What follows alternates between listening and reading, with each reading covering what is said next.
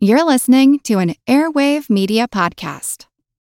Welcome to From Beneath the Hollywood Sign. If you love old movies, Hollywood history, or the golden age of filmmaking, you've come to the right place. This is the podcast that talks about amazing stories of Tinseltown from another era and fascinating conversations with writer producer Steve Cubine and actress writer Nan McNamara. So, Steve, did Ava Gardner and Howard Hughes have a good relationship? Well, they did until he dislocated her jaw. What? Well, don't worry, she hit him back with an ashtray. From Beneath the Hollywood Sign is the gin joint for you. Want to learn how you can make smarter decisions with your money? Well, I've got the podcast for you. I'm Sean Piles, and I host NerdWallet's Smart Money Podcast. Our show features our team of nerds, personal finance experts in credit cards, banking, investing, and more.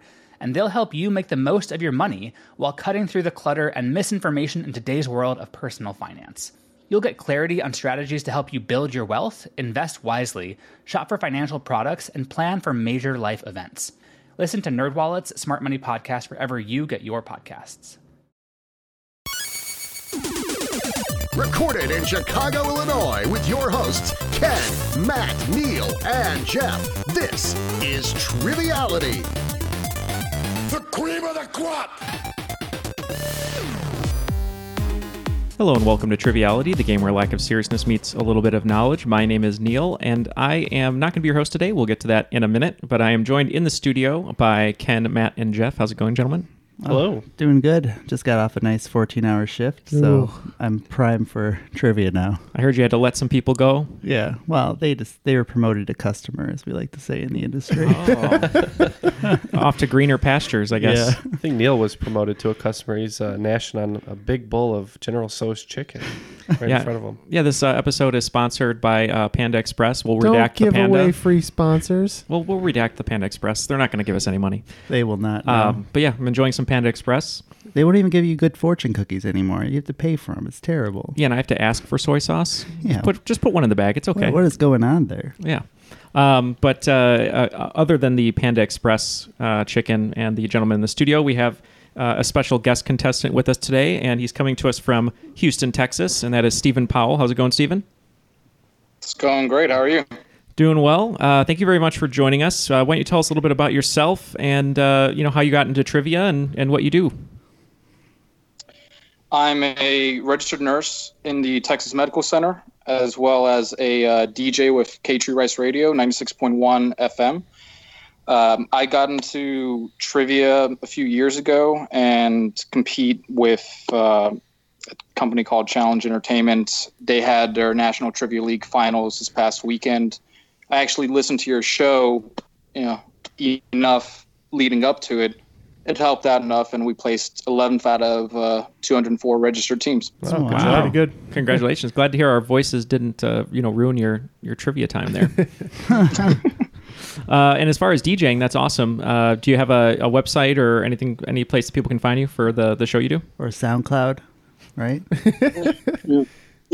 right. uh, for all of the uh, kids, you know, who do social media, I'm personally at uh, DJ Nursic because I'm the nurse bring you music, and the uh, radio station is uh, K Tree Rice Radio, and uh, I'll post links and or whatever. Yeah, yeah. Nice, Send us the nice. Mm-hmm. links. Yeah, we'll put them on the uh, the show notes. Uh, and thank you very much for for your service as a registered nurse. I have a lot of family members that are nurses, and uh, it's uh, hard work, and and Mm-hmm. we need people to do it. So thank you for for doing that. And I just hope one day if I do break my knee or my leg or something in Houston, that you will be scratching while I come into the OR. So. I'd be happy to. Thank you. Uh, and uh, one more introduction. Uh, he is our universal champion. He's uh, one of our favorite people uh, back uh, from a long trip uh, to Japan, and he's going to tell us all about it. But it's our, our good friend and awesome person, David Levesey. How's it going, David? Good. How are you? Good job getting my last name correctly. Mm. Well, remember I told you we have the um, we have the secret sauce, which is you sing Gin Blossoms. Hey, David Levesey. I like it a lot. Yeah. So, um, how, how's everything going? Tell us about your trip to Japan. Everything's going great. Um, so I went to Japan for about a week, and one of my favorite parts there was I went to Nara, which is a city right outside Kyoto. Um, it's kind of the birthplace of um, Japanese Buddhism, and they had these deer there where um, they're so ingrained and like sacred to the people there. They're like mes- messengers for the kami, which is like the spirits of Shintoism, um, and they're so ingrained in the society that they bow to you when you want, and like they want the crackers that you're trying to give them before they like if if you don't give it to them right away, like they bow in order to get it. It's kind of cool. Neil does that too, actually. When he wants the crackers. yeah, when I want a cracker, I bow. That's correct. If Uh, I'm not mistaken, the uh, crackers um, near that shrine are the original origin of actual Chinese fortune cookies, which we were discussing earlier, thanks to Neil's Panda Express. So Oh. they were originally a Japanese cookie. Um, then we interned all the Japanese people uh, following World War II, Mm-hmm. Mhm. and uh, the Chinese took over a lot of the Japanese um, business, and uh, Chinese fortune cookies were born. So there you go. There's a little history for you Yeah. before the trivia. Yeah. and I don't know about I don't know about you, David, but um, my favorite part of my trip to Japan was uh, the plane ride back. Oh my gosh. Well, yeah, no, that's pretty cool. I um It's horrible, so I isn't got it? back I got back Wednesday and then on Saturday I slept probably 18 hours Yeah. and now I think my system's all caught up. I don't know. We'll I- see. I had a similar experience where I woke up and I had no f***ing idea where I was. when we go, I'm gonna just try and keep the U- um, Central Time from the U.S. the whole time. It's like all I'm gonna do is Just is really sing enjoy the karaoke. nightlife. Yeah, I'm just singing karaoke. yeah, sure.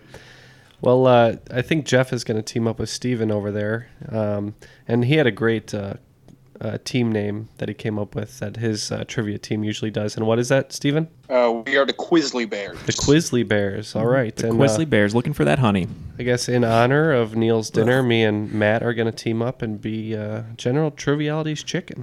How about that? Mm-hmm. Sounds good. Not too spicy, just enough kick, the way we like it. Right. I can't handle spice, as you know. So, um, we're, we're, oh, we were getting tacos the other day with Ken, and, and uh, I asked the guy at the restaurant. I was like, "Uh, "Is the sauce spicy?" And he's like, "No, not at all." No, not, not at all. And I took a I took a bite, and Ken's like, "Oh, it's not that bad, right?" And I was like, and I couldn't handle it. So, It was it was kind of spicy. Mm-hmm. It was a little spicy. And then Ken ate some grasshoppers. Yep. Yep. Um, but uh, well, thank you, David, uh, for They were they were cooked like by the by the They were restaurant. I cooked. didn't just Yeah. find them. Yeah, he didn't have to catch them or anything. Uh, thank you for writing this game, David. Uh, David, uh, as you guys might know, is coming to us from Austin, Texas. And uh, in honor of this game today, I'm not going to be playing. I'm going to be scorekeeping, um, playing by myself. So if I do win, it counts. If I don't, it's okay. Um, but uh, I do have a fortune cookie over there. So the winner will get to open the fortune cookie, and we'll see what happens in bed. So classic, uh, classic fortune cookie uh, Humor. game there. Humor, yeah. Yeah. Um, all, All right. right. Well, if you guys are, are good to go, I'm going to throw it to the rules guy. The rules of the game are simple 20 questions split into two rounds worth 10 points apiece. At halftime, there'll be a special swing round designed by this week's host.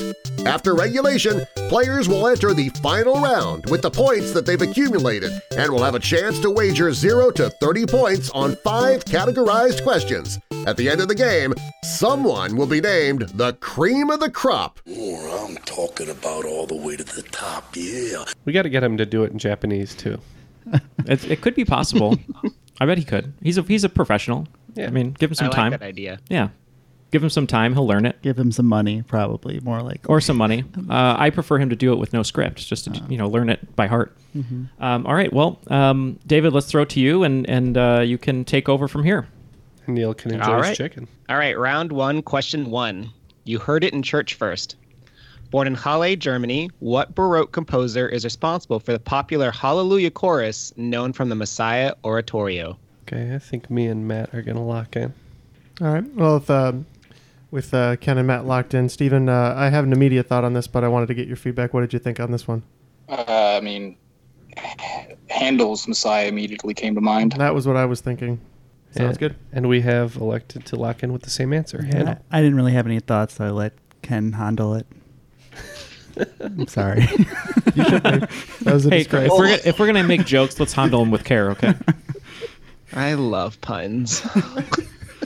um, so he was uh, citizens. citi- He gained his citizenship in England, but he was born in Germany, and it's George Frederick Handel. Ah, excellent. Good start. Boom. The next one's kind of a mouthful, so be ready. Famous femme, fat- femme fatales. Count Dracula is often attributed to Vlad the Impaler of Wallachia, but Countess Dracula is attributed to which Hungarian noblewoman who holds the Guinness World Record for most prolific female murderer and was accused of torturing and killing hundreds of young women between 1858 and 1609? She shares her name with a 1980s Swedish band who, along with Mayhem and Immortal, helped pave the way for heavy metal. Oh man, a Hungarian countess. This oh, There's this so is- many. This is so familiar, actually. Is it? And I just can't.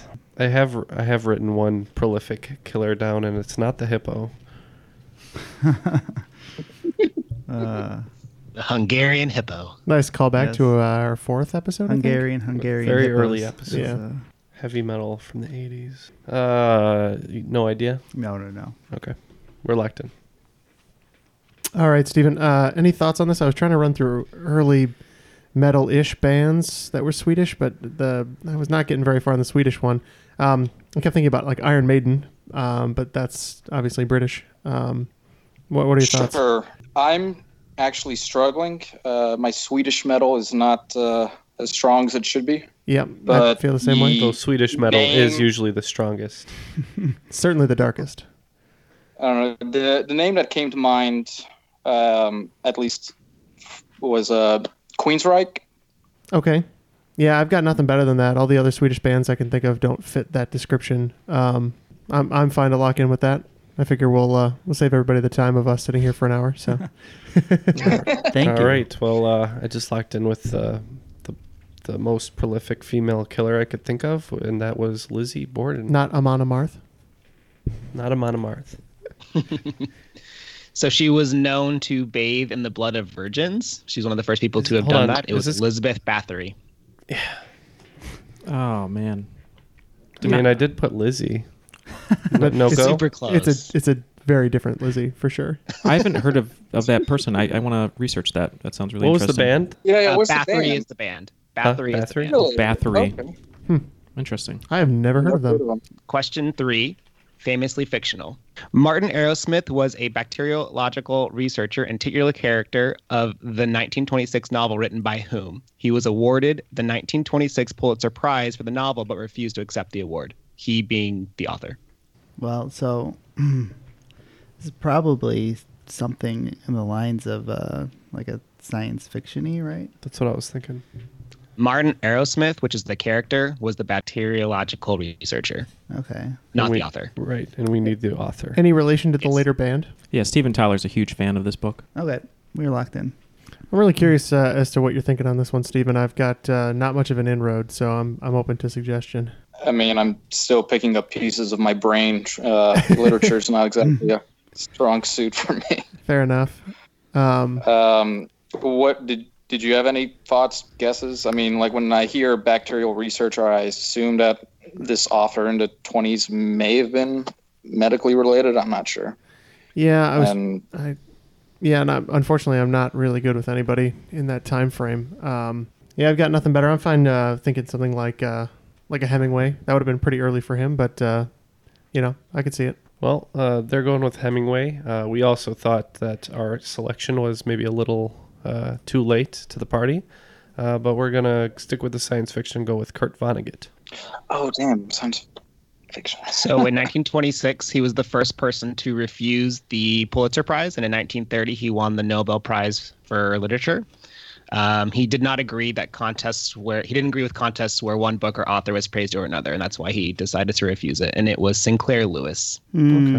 Mm, His book was Ah. called Aerosmith. All right. Are there any other notable novels that he wrote? Babbitt. was Walk the this second. way. Oh right, uh, Love in an Elevator, Yeah. Ragdoll. Okay, Um, he wrote Main Street, Babbitt, Aerosmith, and Elmer Elmer Gantry. Question four: Shorties in sports ball. In 1947, the first National Little League tournament, later dubbed the Little League World Series in 1949, had the Maynard Midgets defeating the Lock Haven All Stars, both from which state? Yeah, we could lock in. Do you actually know this one? No, no, no. I have a guess. Do you have any uh, you have any thoughts on this one, Stephen? I'm thinking with a name like uh, like Maynard and Haven, it's some you know kind of a New Englandish, uh, you know, state. Uh, don't have an immediate one, but something northeast is uh, certainly what I'm leaning towards. Yeah, I don't, I don't know why I had like a I had like a weird like New Hampshire vibe about it immediately for no reason. So we'll say New Hampshire will uh, live free or die. So All Sounds right. good. Um, so the Little League World Series is played in Williamsburg, Virginia, I believe, currently. So my guess would be that the first one would have teams from there. So we said Virginia. So in 1947, the Maynard Midgets won 16 to 7, and 11 out of the 12 teams were from Pennsylvania. Pennsylvania. That was my second guess. Doesn't count. Question five. And they said TV would rot our brains. Yeah, I think it did in mine case. But Outtake footage from which HBO comedy was used to clear Juan Catalan from murder charges in 2003. I got this one. I'm locked in as well, even though I'm not playing. okay, Steven, I've definitely heard of this. Uh, when I think of HBO comedies from that time, though, I'm thinking Curb Your Enthusiasm. Does that sound about right? Okay. Yeah, I'm, that sounds good. Okay, we're going with Curb Your Enthusiasm. And we are also going with Curb Your Enthusiasm, assuming that uh, after the verdict was read, it cut to the prosecutor and bump, bump, bump, ba-da-da-dun, da-dun, da-dun, da-dun. So um, what happened was he was accused of murder, wi- and then he said his alibi was that he was with his daughter at the Dodgers game, and they couldn't. His lawyers, who had subpoenaed the footage, couldn't find him on the Fox footage or the Dodgers footage, and then they found out that they had re- were recording an episode of Curb Your Enthusiasm, and they looked at the outtakes and found him and his daughter sitting in the stands. That's crazy. All right. Yeah, it's a really fascinating story. They have a little mini doc that was on Netflix at one point. I don't know if it's still there, but if you find it, it's. I'm pretty su- sure I had super heard about interesting. Mm-hmm. it because of the promotion for the documentary and not anything else. But Uh, well, after five questions, uh, it's 20 to 20. All right. So Question six, land down under. Cyril Callister, an Australian food technologist, is considered the father and developer of what food after the British imports of a similar product became scarce following World War One. We can lock in. That's fine. Um, Stephen, my gut goes to to Vegemite on this one. Um, we joke about it on the show. I can't think of anything else that would be distinctly different. Um, if I'm reading the room right, the gentleman across the table seemed to think similarly. I would guess, but yeah, I'm thinking Vegemite. So I don't know how you feel about that, but That works for me. okay, I think we're gonna lock in with Vegemite. Uh, yeah, we we thinking the same. And if it's Australian, it's food. We're thinking Vegemite. So we said Vegemite. The British version was the B vitamin spread, and it's Vegemite. All right. Vegemite sounds more appetizing somehow than, than B vitamin spread. I actually called three stores, four stores uh, yesterday to try to get Vegemite in today so you would eat it on camera, Yeah. but I couldn't find it, so we have to order it online. I have it. You have it at home? I still have it. That's Oh. expired. I won't eat it. Spoil. I won't now, if, eat it. now if you win, you will bathe in Vegemite. Somebody tells me it wouldn't be that bad Oh, for your skin. Neil's on a bathing kick. It's I'm on, weird. I'm on a bathing kick. I'm on a very like uh, old west. Uh, you know, I have to take a, a 90 degree bath once a month. That type of thing. All right, question seven familial dispu- disputes. The Muslim community split into the Sunni and Shia branches over who was who was to succeed Muhammad. The Sunnis believed Abu Bakr was a- the rightful successor, while the Shias believed who was the rightful successor of Muhammad. I took um I took a world religion class. Well, I feel like uh, venturing a guess on this might be troublesome. Might be troublesome. I have no idea. Yeah.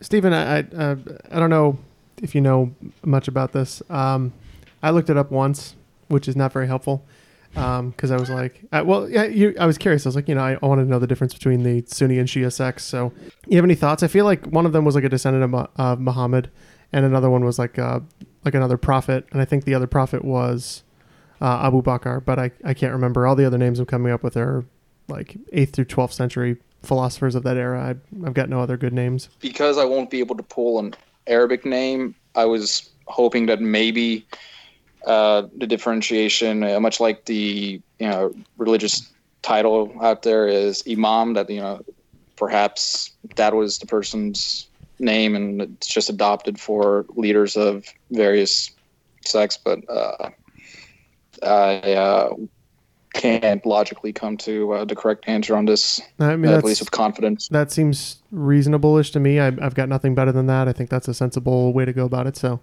uh, I'm good guessing uh, Imam. Yep, we have no idea, so we're just Mhm. gonna taparoo. Mm-hmm. Yep. It is Ali, Um, Ah! Oh. almost like Muhammad Ali, but not. That's exactly. Is it just Ali or is it like Abu Ali or? Um, it's Ali Ibn something or another. Yeah, Ibn Ibn's pretty common. All right, question eight. All in the family. Name the American actress and musician, daughter of an Academy Award nominated cinematographer and director, and sister of a successful television actress who was named after a male J.D. Salinger protagonist. Yeah, let's let's go with that. Yeah. Okay, we're locked in. All right, Stephen, do you have any uh, inroads on this? I'm trying to think of um, Salinger protagonists that aren't Holden Caulfield. I thought he only wrote one book, didn't he? He, he might have. Yeah, I, I thought J.D. Salinger was like one of a handful of authors where he only wrote one book, That and does sound he right. disappeared for fifty years. So, pretty sure that he only wrote Catcher in the Rye. Okay. Yeah, and that's that's where I'm getting stuck. Uh, I can't think of any. I feel like I, I feel like there's a Holden out there, but I can't I can't put two and two together.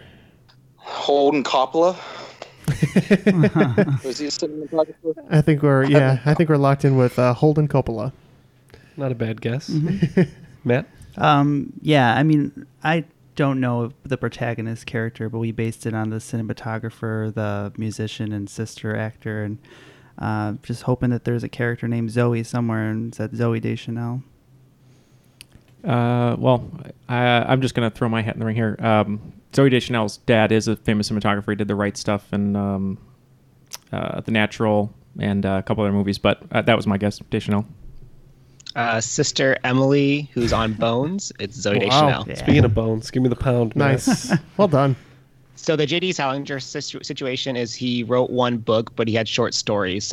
So Zoe comes from Franny and Zoe, which is a short story compilation, which gets around the whole he wrote one book. So. Gotcha. Uh, question nine. Open up.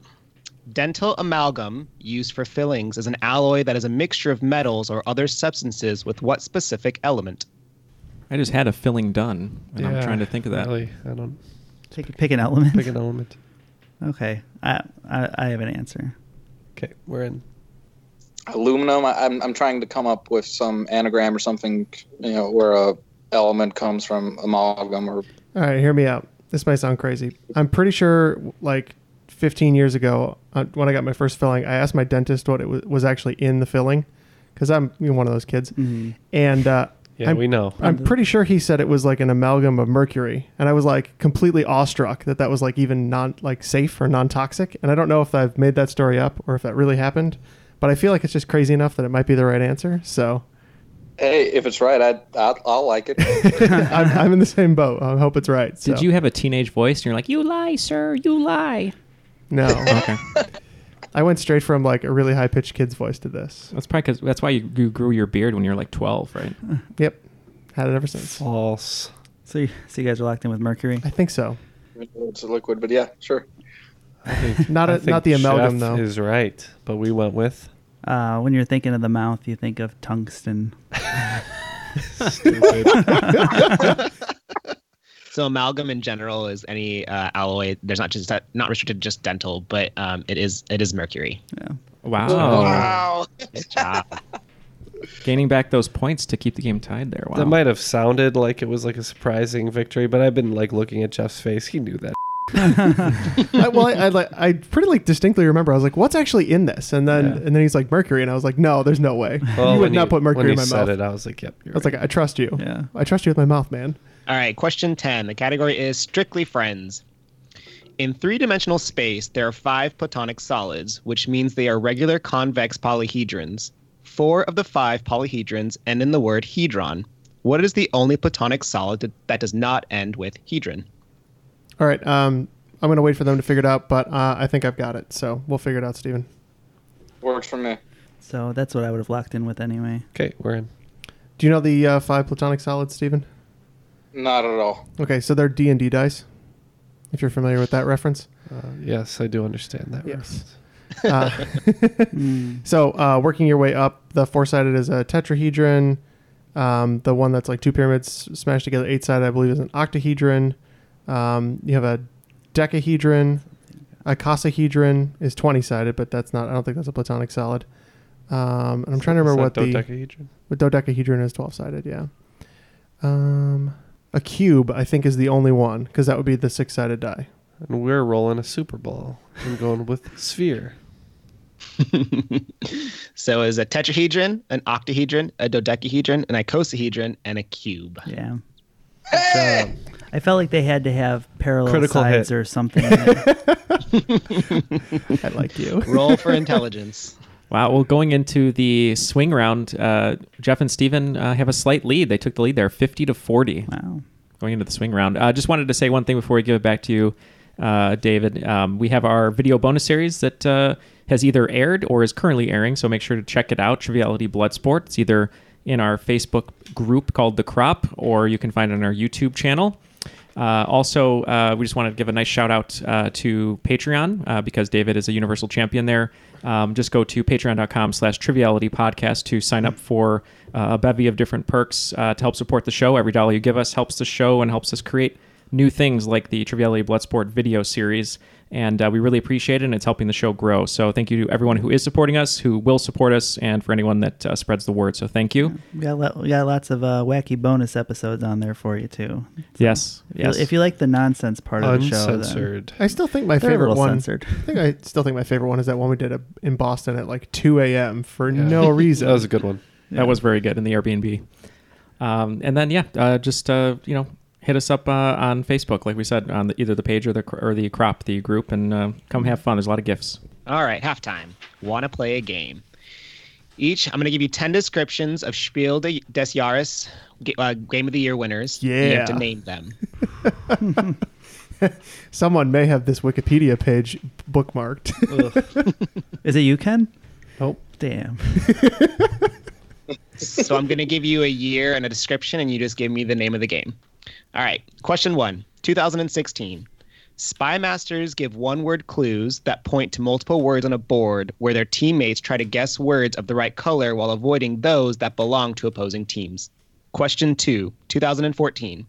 Players bet on five racing camels, trying to suss out which will place first and second in a quick race around a pyramid. Question three 2013. Named for the Japanese word for fireworks, a cooperative game in which players try to create the perfect fireworks show by placing cards on a table in the right order. Question 4, 2011. Using 108 wooden blocks with six different shapes and six different colors, the start player places blocks of a single matching attribute, color or shape, but not both, on the table. Thereafter, a player adds blocks adjacent to each one previously played per each one previously played block. The blocks must all be played in a line and match without duplicates, either the color or shape of the previous block. Question 5, 2010. One player is a storyteller for the turn and looks at the images on six cards in his or her hand. From one of these, she makes up a sentence and says it out loud. Each each other player selects a card from their hand which best matches the description and places it down in front of the storyteller without showing it to the others. Everyone votes on which one's the correct one. It really sucks when you've played these I'll games say and you I can't def- remember the name. I've played that one for sure. It's one of my favorite games. Question six, 2009. A medieval themed deck building game where each player uses a Yes. separate deck of cards to perform actions and buy cards from a common pool. These cards include action, treasure, and victory cards, and a player with the most victory points win. Shout out to Jason. He says this is his favorite card slash deck building game. He is wrong because that is Magic the Gathering. Oh, yeah, so good. That's going to be an answer. Question seven, Never won. 2004. Never won Spiel. Players collect cards of various types of train for various types of train cars. They then use to claim railroad routes on the United in North America. The longer the routes, the more points they earn. Additional points come to those who fulfilled objectives and to the other player who built the longest continuous route. Question 8, 2001. A tile placement game in which the players draw a place uh, draw and place a city, road, cloister, grassland, or a combination tile with a piece of southern France landscape on it. Having placed a tile, the player can then decide to place one of his knights, robbers, monks, or farmer meeples on one of the areas. When the area is complete, that meeple scores points for his owner. Number nine, 1995. Players build settlements, cities, and roads. On each turn, dice are rolled to determine what resources the island produces. Players collect these resources wood, grain, brick, sheep, or stone to build up their civilizations to get to 10 victory points and win the game. Amen. Question 10, 1980. Similar to a card game of similar strategy, players try to get rid of tiles by forming numbers into runs of three or more, or three of a kind. The colors of the colors of the numbers on the tiles are like card suits. I was just hoping for a Cones of Dunshire reference. Oh, I love that game. I think I'd be the Ledgerman. I watched that episode. Like one of the only episodes I've actually watched. I'm Jane Perlez, longtime foreign correspondent and former Beijing bureau chief for the New York Times. I've been a foreign correspondent in lots of places Somalia, Indonesia, Pakistan, but nowhere as important to the world as China. I mean, China is not dropping anti democratic paratroopers into Montana. But of course, we did see things like the weather balloon slash spy balloon riveting the whole country for a week. This is Face Off, an eight part series in which we'll take you behind the scenes to key moments in the tumultuous US China relationship. We'll speak with a diplomat, a spy, a tech reporter, a US admiral, even Yo Yo Ma. Plus, my pal and noted China historian Rana Mitter joins the conversation. We'll look at what's driving the two nations apart and explore whether anything can help bring them back together. Face Off launches April 9th. Want to learn how you can make smarter decisions with your money? Well, I've got the podcast for you. I'm Sean Piles and I host NerdWallet's Smart Money Podcast. On our show, we help listeners like you make the most of your finances. I sit down with NerdWallet's team of nerds, personal finance experts in credit cards, banking, investing, and more. We answer your real-world money questions and break down the latest personal finance news. The nerds will give you the clarity you need by cutting through the clutter and misinformation in today's world of personal finance. We don't promote get rich quick schemes or hype unrealistic side hustles.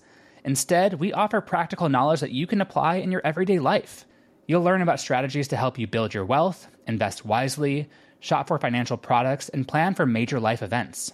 And you'll walk away with the confidence you need to ensure that your money is always working as hard as you are. So turn to the nerds to answer your real world money questions and get insights that can help you make the smartest financial decisions for your life. Listen to NerdWallet's Smart Money Podcast wherever you get your podcasts. All right. Well, we've had some time to discuss with our teammates, so let's toss it back over to David. All right. So the 2016 game, their Spy Masters give one word clues is Uh, we went with the classic uh, spy versus spy. Uh, I, I feel I feel embarrassed. I feel like I should know this one, um, but I said maybe he was being kind of tricksy, and we said Spy Masters. So the answer is code names. no points Yeah, that's there. the one. All right. Question two. The 2014 where players bet on which camel will win the race. What'd you guys put? Uh, we said, my humps, my humps, my board game camel humps. Is that not right? well, we'll find out. Um, I I think this one is called Camel Up. So what you do, you take a giant pyramid and you shake dice that's in it, and they come out, and then you kind of bet, and it's called Camel Up. All right. Yeah. Question three: the 2013 game that's Japanese for the word fireworks. We went with uh, Kaboom. I feel like uh, we have the wrong one here, but I couldn't get it out of my head, so we said Takanoko.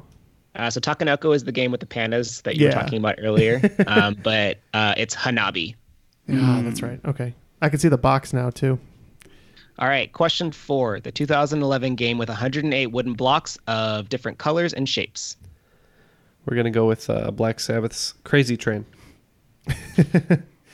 Um, I know Dixit is somewhere on the list of Spiel des Jahres winners. Um, I couldn't get it out of my head. Never played it. Uh, we just guessed Dixit. And this one is Quirkle. Yeah. Yep. Heard of that one too. Number five, the 2010 game with a storyteller who looks at images. Uh, we are gonna say this one is called Wacky Telephone. Uh, Steven and I were talking about uh, games where you put cards into a pot and pick the winner. Uh, we said apples to apples because we uh, couldn't come up with anything else. It's very close to apples to apples, but just with pictures. Uh, and it's pretty cool. It's one of my favorite games, actually, because the pictures are so cool. They look like paintings. Um, and this is Dixit. Oh, this one's Ah. Dixit. This one's Dixit. I knew it was on the list somewhere. Just went off there. All right, question six, the 2009 g- medieval deck building game. All right, so this one pisses me off because I wrote uh, domain and then I heard Jeff say dominion, and uh, I just didn't think enough about it, and we went with domain. I, I believe, unfortunately, we're the ones who had Dominion over this answer. We said Mm-hmm. Dominion. The answer is Dominion. Whoops. All right, question seven: the 2004 game where players um, basically make train routes. Uh, we went with Ticket to Ride on this one. And we too went ticket to ride. Answer is Ticket to Ride. Question eight: the 2001 tile placement game with uh, pieces of south of southern France on it. Uh, we went with Vive la France. Um, he, David said the word meeples. When I think of meeples, there's only one real game, the game that started it all for meeples, and I believe the game is Agricola. The game that started it all for meeples. It's kind of a trend in these kinds of games. Oh. Little minifigures called meeples. Okay. Mhm. Is it the So I'm a little worried because I'm a little worried because Jeff said it was his favorite game, but it's Carcassonne. Oh, th- I thought Carcassonne was way earlier. Um, it won in 2001, so the the years of the, the years of the games won isn't exactly when they came out. I thought you Ah. said that one was 2008. Okay, that I was Mm-hmm. way off. All right, number nine, 1995 game where players build settlements, cities, and roads. Uh, Settlers of Catan. We agree. Settlers of Catan. Catan or Settlers of Catan. Number 10, 1980, uh, similar to a card game where you get three of three or four of a kind. Uh, we're gonna go with Uno. Steven bailed me out on this one. I, but we think this is Rummy Cube. The card game is Rummy, and the tile game is Rummy Cube. Mm-hmm. Well, you're gonna take a big ten points on this one. Yeah, so uh, Team General Trivialities Chicken is going to get 10 points. They're up to 50. And then uh, Jeff and Steven, Team Quizzly Bears, is going to be up to 75. Wow. That did not go well for us. Nice surge. Round two, question one. It's not Surat. In painting and drawing, what is the name for the technique of using small dots of a single color as opposed to the multicolor pointillism to create a pattern simulating various degrees of solidity and shading? That one took a left turn. Yeah. Yeah, because you, you heard pointillism screaming from the back of your brain. All right, uh, we are gonna go ahead and lock in. Uh, I think we, we're locked into. We're going Alright. to say, we'll say dot matrixing. Uh, I don't think that's right. I don't, but, uh, I don't think so either. Matt. We went with the more modern neo pointillism. Uh, the answer is stippling or head cuts. Ooh, never going to get that. Head cuts. Mm-hmm. I must have been sick that day in our class. Yeah. I don't think we ever got to that. didn't get that far. We got to perspective, and that was about it. All right, question two. Let him down easy. Dr. Death refers to which American pathologist and euthanasia activist who was convicted of second degree murder for his direct role in a case of voluntary euthanasia? You know it. I know Eh, one. Yep. Yeah. He's famous. For, he's from around here, isn't he? We all live down here. Okay. Never mind. Uh, I'm going to lean on your insight on this one, Steven. His first name was Jack, I thought. You're thinking of Kevorkian? Kevorkian. Yeah. Okay, I'm good. I'm good with that. I don't have anything else to think on, so I think we're going with uh, Dr. Jack Kevorkian. Yep, as portrayed by Al, Pat- Al Pacino, Kevorkian.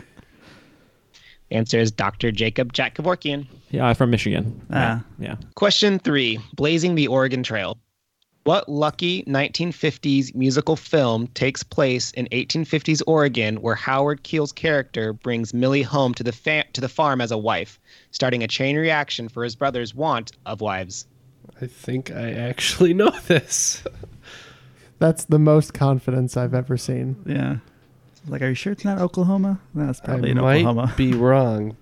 Uh, tap on my end. Uh, musical- Yeah, I'm not great with musicals myself. I know Lucky is is something we can lean on, but uh, I'm- I think I'm I'm out of it. So you know, I mean, the only luck reference that I have, but it, this musical was set in New York. I'm, you know, 83% sure. Uh, Guys and Dolls, because they have uh, an iconic song that goes, Luck be a lady tonight.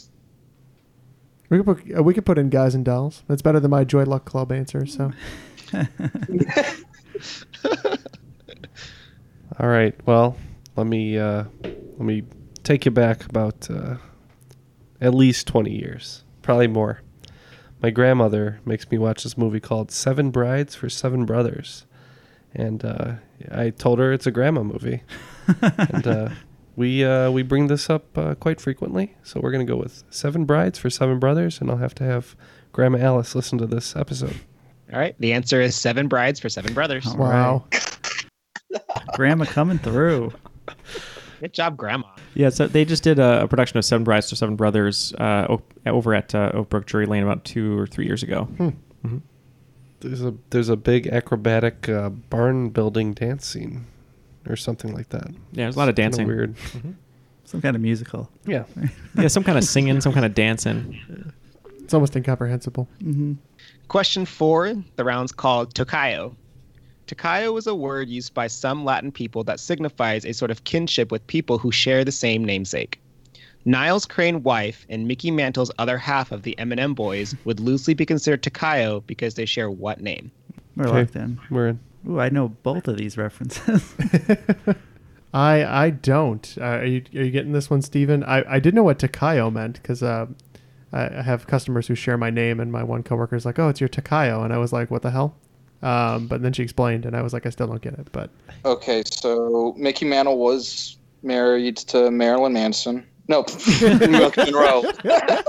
the beautiful people. The beautiful people. I, the other half, though, with the M&M boys, I believe is someone else he he played with on the Yankees, and uh, is it Roger Maris? My baseball knowledge is uh, minuscule. Yeah, I don't know. I, I I'm not getting the other half of this. I'm wondering if it's a Fraser reference I don't get or something, but uh, Dr. Fraser Crane. But uh, I've got I've got nothing better than Roger. So That that's all I've got is uh, Marilyn Monroe and s- someone else. okay, Don't So- call it a comeback. Marilyn Monroe and someone else. That's what you're- that's what you're locking in with? Yes. uh, and you said the answer, too. It's a shame because uh, it's the former home run king, Roger Maris. Uh, that was the name of his wife. It's Maris. So the answer is Maris. And just for the record, Stephen, it was uh, Joe DiMaggio who was married to Marilyn Monroe. Oh, yeah, oh, not geez. Mantle. I'm off.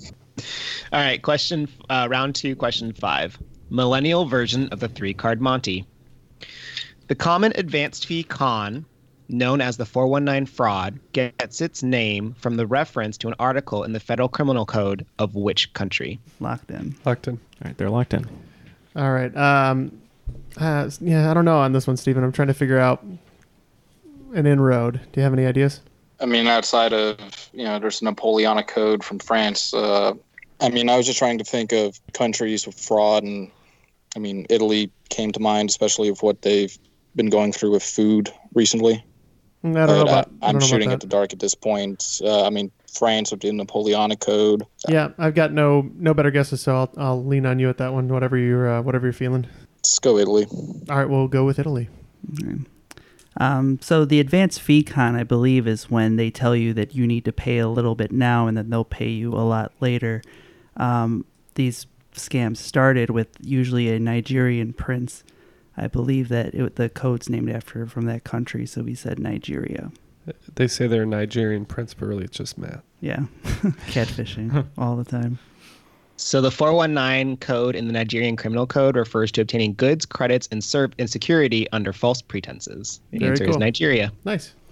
Wow. So Uh, after the beginning of the second round, uh, Team General Trivialities Chicken has only missed one question, so they they're up forty points there, and uh, Team Quizzly Bear only got one right, so uh, they're only up ten. So it looks like it's uh, eighty-five to ninety. So Wow. uh, General Trivialities Chicken took uh, is taking the lead.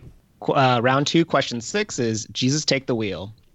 Before its merger with Peugeot in 1974, what automobile manufacturer was the first mass production car company outside of the United States and developed the world's first mass produced front wheel drive motor vehicle in 1934? We could be locked in. If they merge with Peugeot, they don't exist anymore. Is that the assumption? Yeah, I would I would think so. First front wheel drive. My- My, my gut went to Citroen, but they're still around. Uh, my other guess is weirdly, I think it might actually be a Japanese car company, and I wonder if it's uh, Datsun, who was um, I know they eventually became Nissan, part of them, but um, there's like a weird Japanese French car company relationship between like a few of those brands. Like Renault has an uh, affiliation with Nissan now, so I wonder if it's like uh, Datsun for some reason, just off the cuff. I mean, I like that more than you know Saab Okay. or Uh, uh, some of the um, other ones we had. We'll go with uh, we'll go with Datsun. We're just gonna go with uh, Volkswagen because we don't know. Uh, in 1974, um, Peugeot bought 38.2% of this company, and then it later increased when it went uh, bankrupt, it increased it to 89%, and it's Citroën. Oh, Gotta go with the gut. So now they're all under they're all under the group PSA, which is like Peugeot, Citroën, uh, DS, Opal, and Voxhalla. All right, question seven under pressure.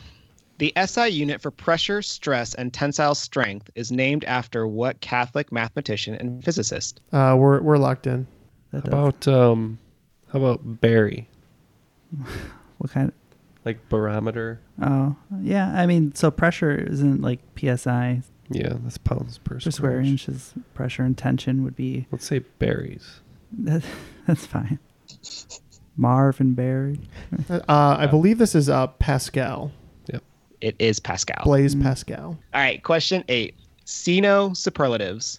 Wu Zechan, the de facto ruler of China from 665 to 690, who founded the Zhou dynasty, holds what distinction? While we're waiting, I was going to say that there uh, there was some pressure on Paramore's debut album. All we Mm. know is falling. Yeah. Oh, I love Paramore. Feel All the right, pressure. we're gonna be in on this. Could you uh, could you spell the getting dynasty? closer now. The dynasty? Z H O U. I believe that's Joe. Joe. Sorry. We're good though. Um, Stephen, I think is this maybe the first emperor of what we would call China? Because I've, I mean, m- maybe, but um, I thought it wasn't really considered a Chinese empire until the, the Qin dynasty, Could be. uh, Q I N G, Yeah. or something like that. Yeah, Uh, it depends on which Romanization. Um, yeah, I'm, I'm, I'm gonna guess he's the f- the first emperor to rule over modern day China, not necessarily be Chinese, but modern day China. And we're gonna say maybe he was just the the cutest little emperor, and say he was the youngest. So Wu was the first and only empress in Chinese history. They get no point. You get no points, right? That is correct. Was she Okay. also the youngest? Okay. She was not. She was definitely she was the youngest empress. Mm-hmm. Yeah. Half points. Good point. Question nine. I like to check my boxes. Initiating civil service reform, naval modernization, purging corruption in the post office, and being shot in the abdomen by Charles Guiteau is part of the action item list accomplished by which president? Uh, Jeff, I think we have this unlocked. You do? Okay, good. Um, I, I'm happy to discuss, but I think I've got it down to two, and I'm pretty sure which. So we're I think we're okay. You guys are locked in. Yeah. All right, dudes who were shot. Uh, Garfield, I believe. Mm-hmm. Uh, McKinley, Does Garfield seem Reagan. too? Yeah, Reagan seems too late for post office reform, right? Garfield, uh, Gar, Garfield, and I, I thought, um, what was the second one? Was hating Mondays in the list?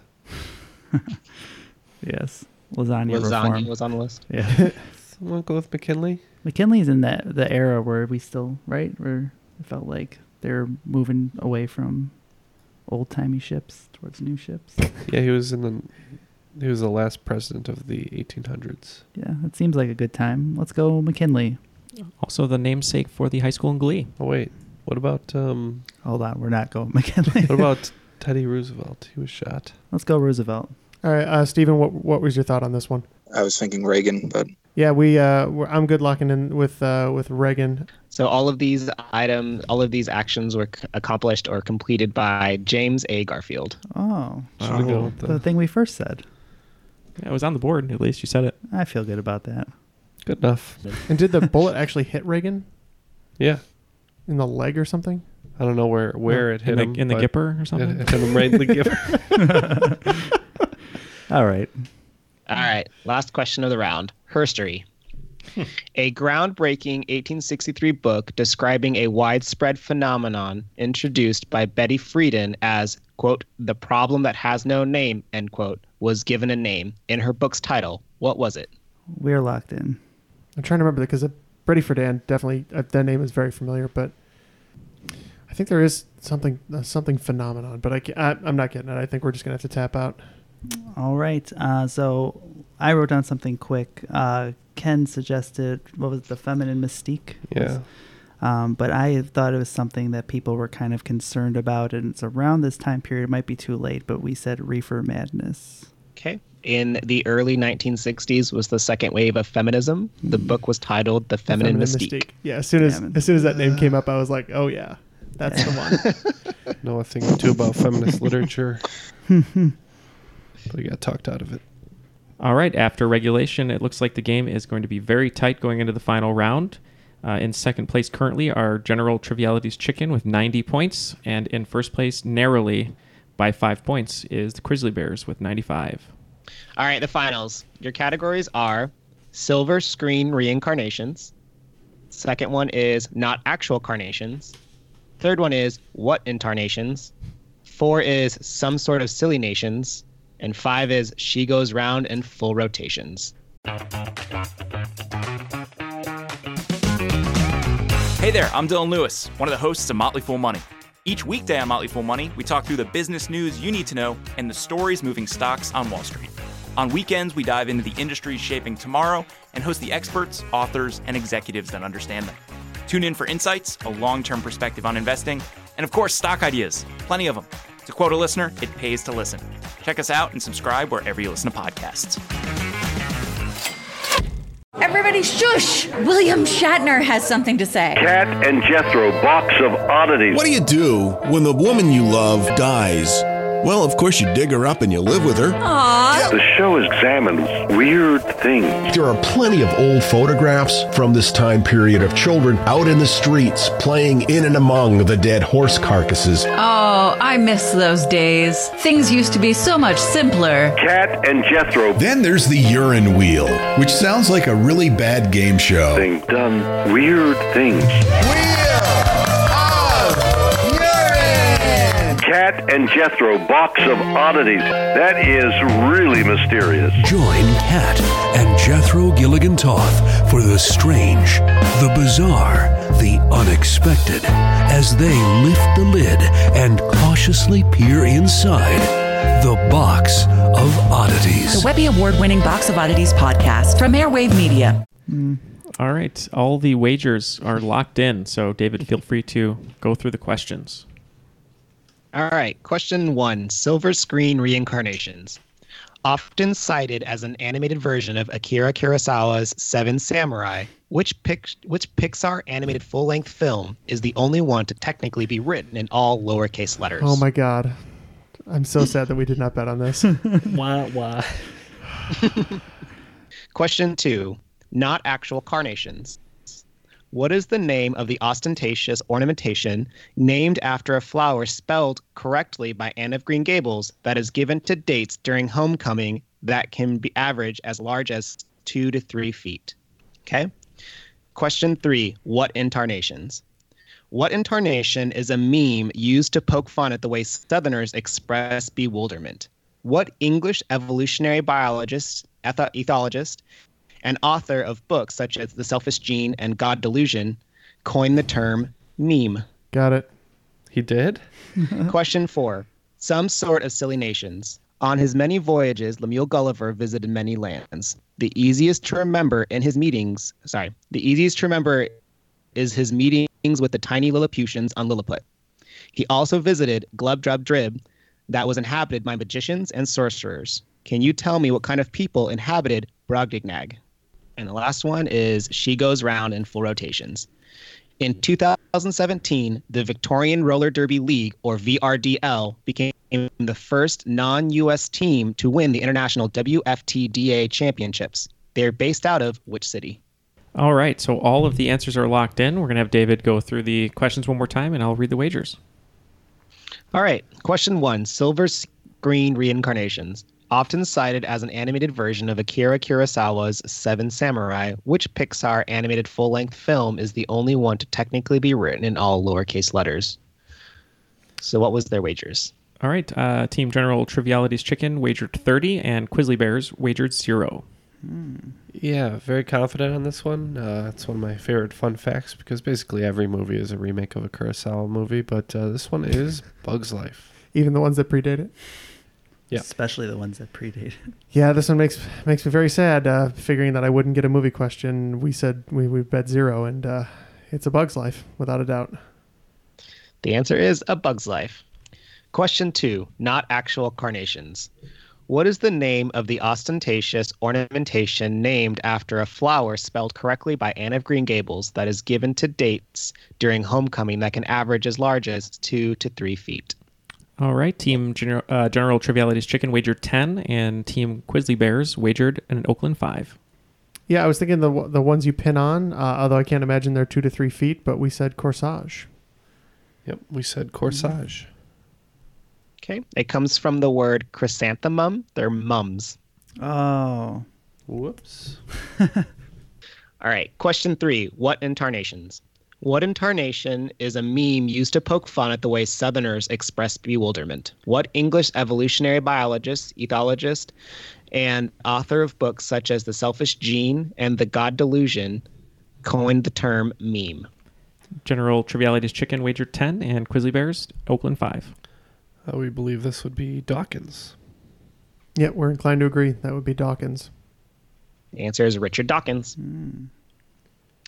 Question four Some sort of silly nations.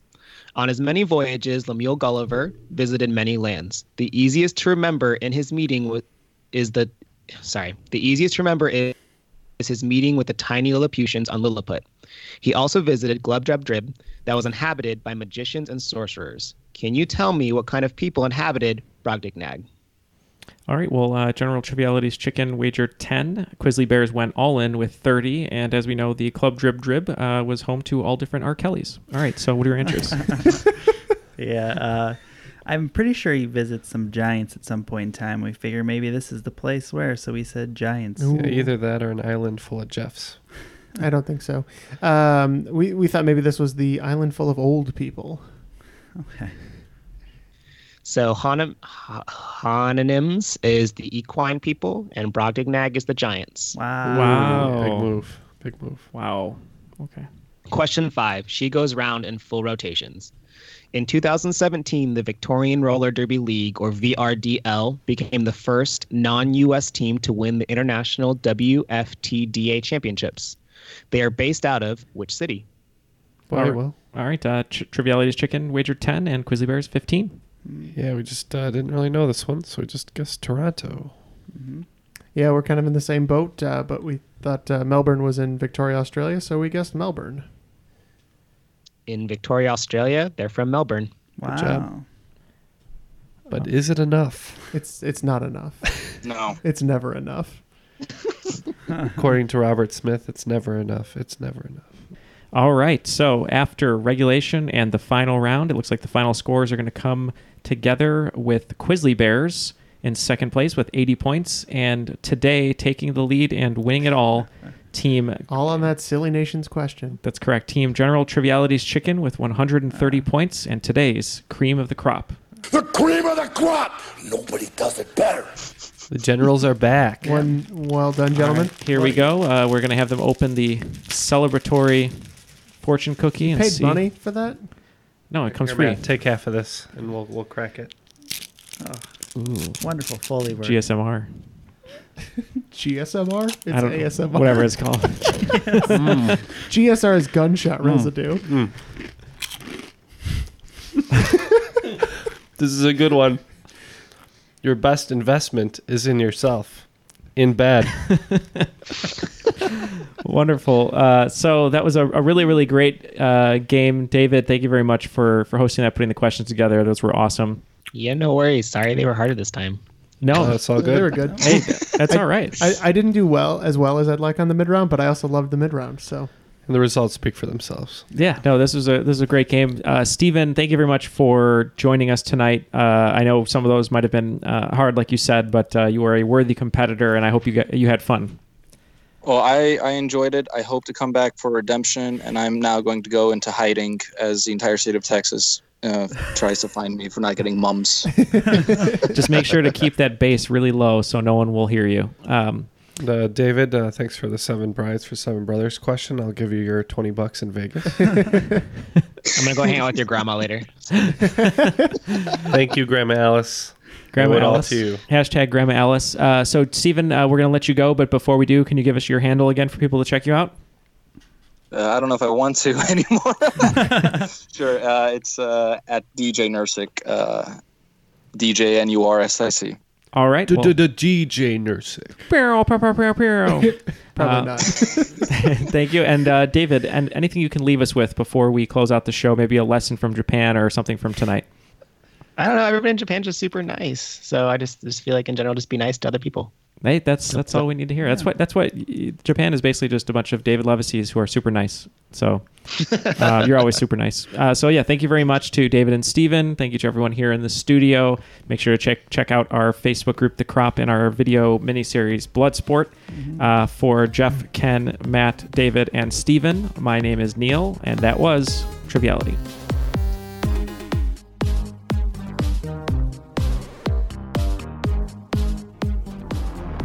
Galstaff, you have entered the door to the north.